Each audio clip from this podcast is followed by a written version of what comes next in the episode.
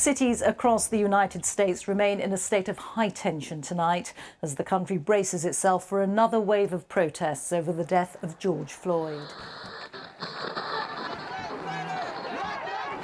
La vie des Noirs compte.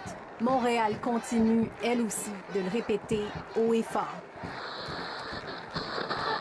We begin in New Brunswick, where for the second time this month, police have shot and killed an Indigenous person. A call to cut the Montreal Police's annual budget of $662 million right in half. Marginalized communities that need services. That is the new common sense revolution, and we need to keep in the streets until it's realized.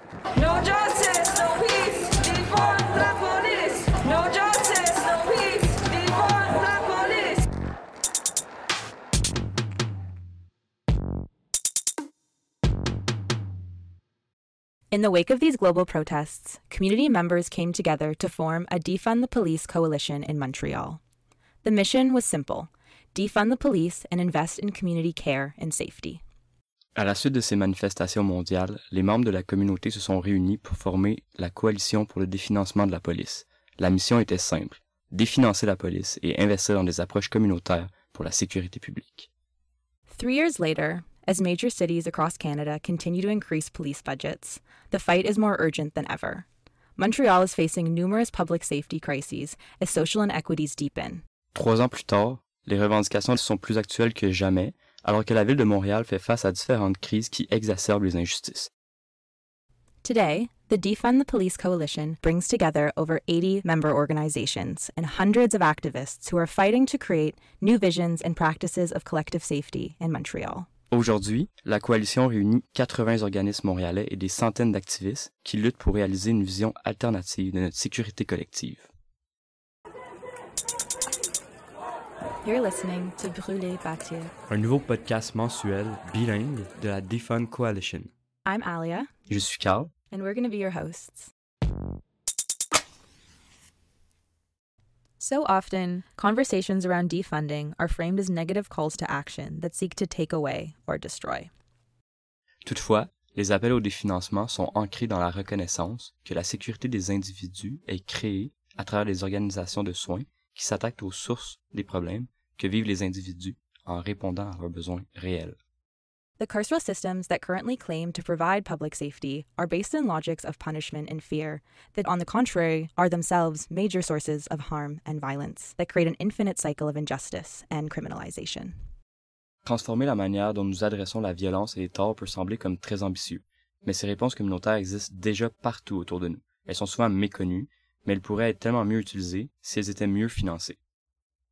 We want to showcase this work with all its challenges and triumphs, right here where we are in Montreal.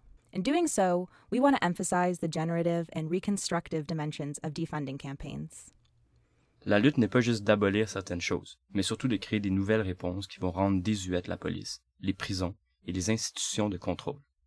Alongside activist Mariame Kaba, we want to begin with the question what else can we imagine for ourselves and the world?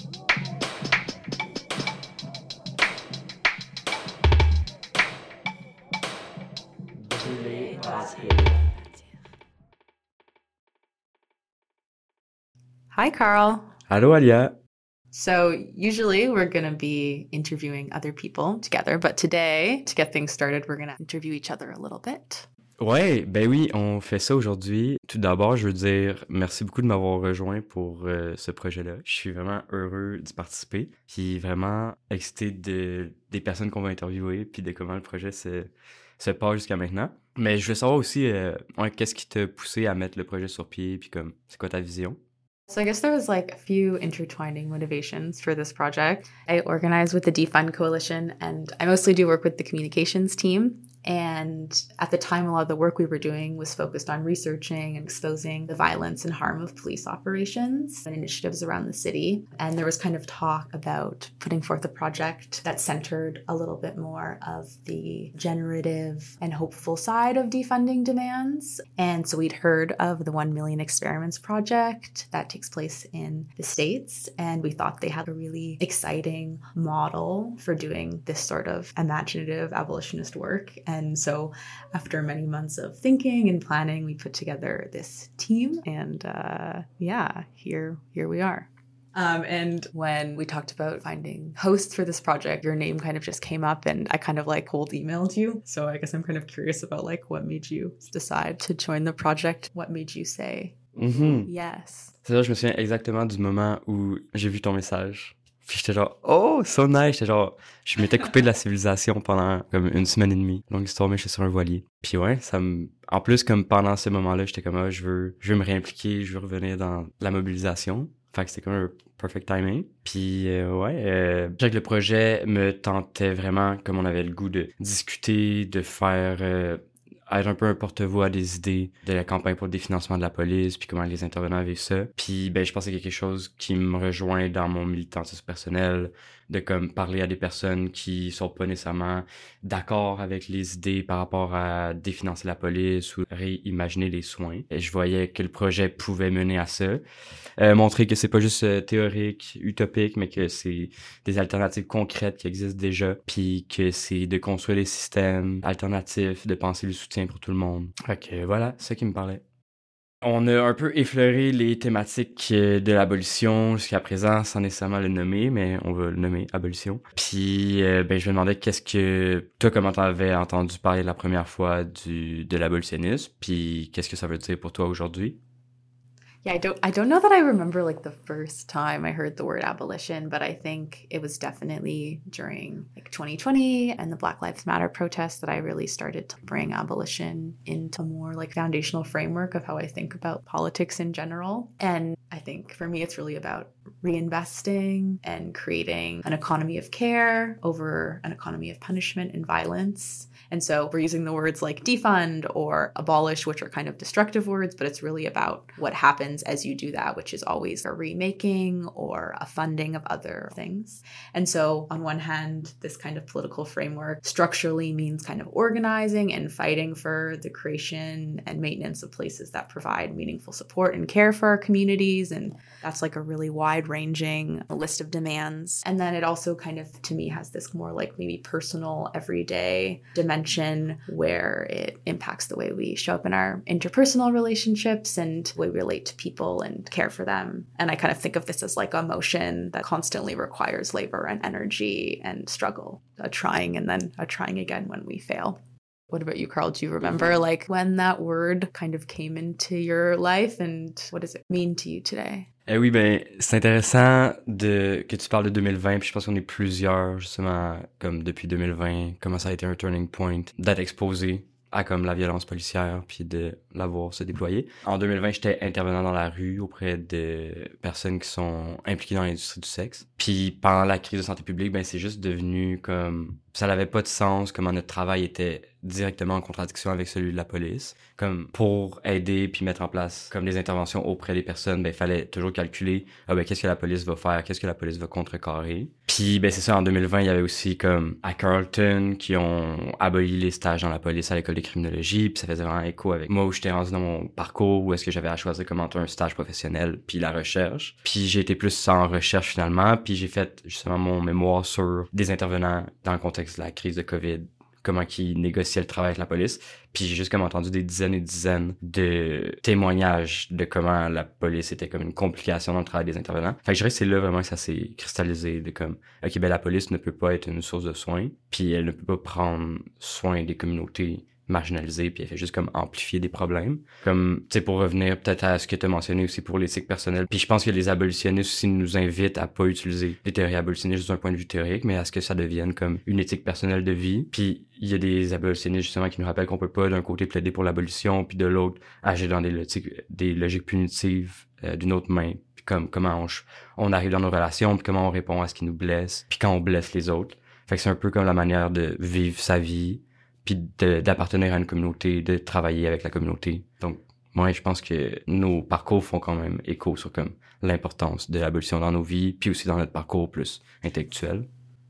Yeah, it's interesting how you talk about like your experience of 2020 as being like a time where a lot of these ideas felt like maybe they had the potential to be really transformative. And part of the motivation for this podcast too is remembering how in 2020 how mainstream these abolitionist ideas felt and how many people seem to be kind of behind these sort of like ideas about defunding for the first time. And it feels like since then, some of that hope of systemic change feels farther away. And so part of the hope of this podcast was to bring some of that energy and like really practical work back. And I'm just like remembering that energy Mhm. and hearing you talk about that. Puis ça fait écho à Kaba qui Hope is a discipline. Yes, hope is a discipline. And I hope we can kind of keep this sentiment alive throughout our interviews. And I think for me, at its strongest, like articulations of abolition aren't abstract or distant political projects, but are things that have stakes for how we understand ourselves and the ways we navigate all of our relationships. And it's also a politics, yeah, no, is alive and open to transformation and criticism.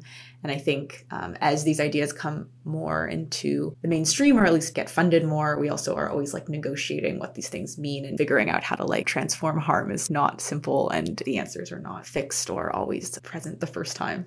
I guess that's a nice segue into our last question, which kind of speaks about this transformation and riffs off the name of our podcast and the spirit we really want to bring to these conversations, namely that defunding work is a twofold commitment of undoing carceral structures and formulate alternative social relationships, which are detached from these institutions. So the question is what carceral system or structure do you want to burn down and what would you like to build up in its place? Ben, je pense que si on entrevoit l'abolition comme un horizon sur lequel il faut s'engager, puis tout en suivant aussi les propos des abolitionnistes qui nous disent de penser à des réformes non réformistes, donc on peut élargir la carcéralité, mais plutôt travailler à la diminuer vers le projet final qui est d'abolir.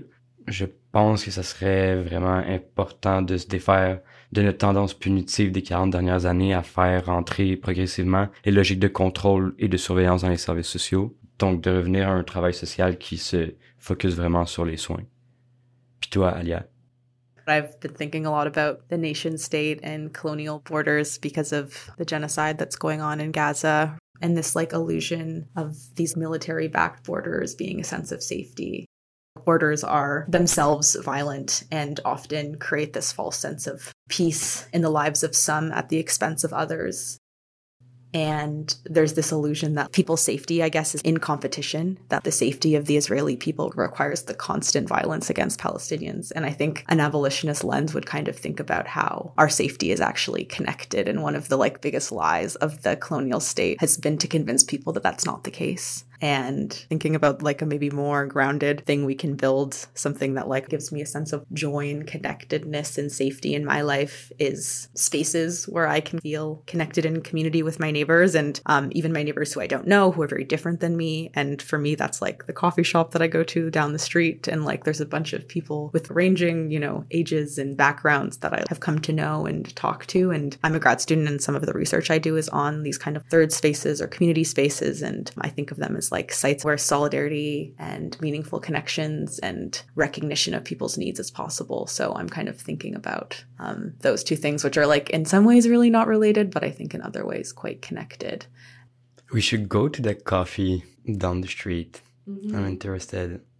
Merci Alia pour euh, ce premier épisode. Je pense que ça fait une petite présentation de qui on est, notre lien avec la coalition Defund. Thanks for being here and also for, you know, all the work that's gone into making this possible. And also we should just thank our team too, who has helped us think through these ideas and continues to do a lot of work behind the scenes. So mm-hmm. Thanks for chatting, Karl. Merci Alia. À plus tard. A